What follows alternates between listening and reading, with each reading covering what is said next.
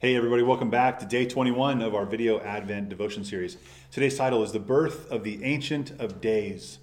Our reading today is from John chapter 18, verse 37. Pontius Pilate asked, You are a king then? You say that I'm a king, Jesus replied. I was born for this, and I have come into the world for this, to testify to the truth. Everyone who is of the truth listens to my voice an amazing passage, and albeit it was one more towards the crucifixion of Christ than the birth of Christ, but but it's a very much a Christmas verse as he says, "I was born for this," and so it reveals why was Jesus born? Why did Jesus come? He said, "I've I've come into the world for this to testify to the truth." Now we've explored a lot of different things throughout the last 20 days, and and but the truth is that we are all sinful and separated from God because of our sin.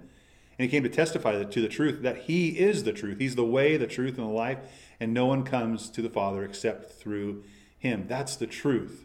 And it's a beautiful, beautiful truth. It's one that we would do well to listen to. the birth of Christ was not, not merely a, a, coming into existence either for Jesus or a, or a beginning for Jesus. The person of Jesus has always existed. He is the image of the invisible God. He is from everlasting to, ever, er, to everlasting. So, what a humbling thing for, for you and me. What a humbling truth for us. God put on flesh and was born so he could lay his life down for us. The truth came to be born so he could die, so you and I could have life. And what's amazing about that is it's not just like the guy down the street who rescued someone or or offered himself to sacrifice himself for somebody else or uh, an organ donor who's you know very compassionate and gracious. This is not just humanity being kind or gracious.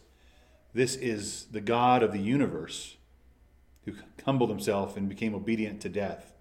We see this in Micah. It's a prophecy of Christ in Micah chapter 5, verse 2. Bethlehem, you are small among the clans of Judah, and one will come from you to be ruler over Israel for me.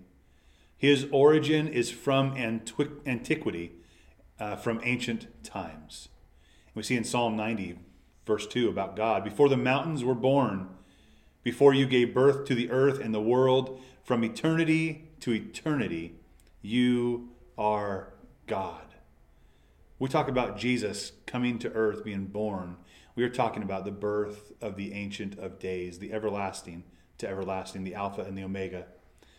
You see, the miracle of Christmas and the anticipation of our hearts should be that the child born at Christmas is the God who has existed from antiquity and who is the Ancient of Days.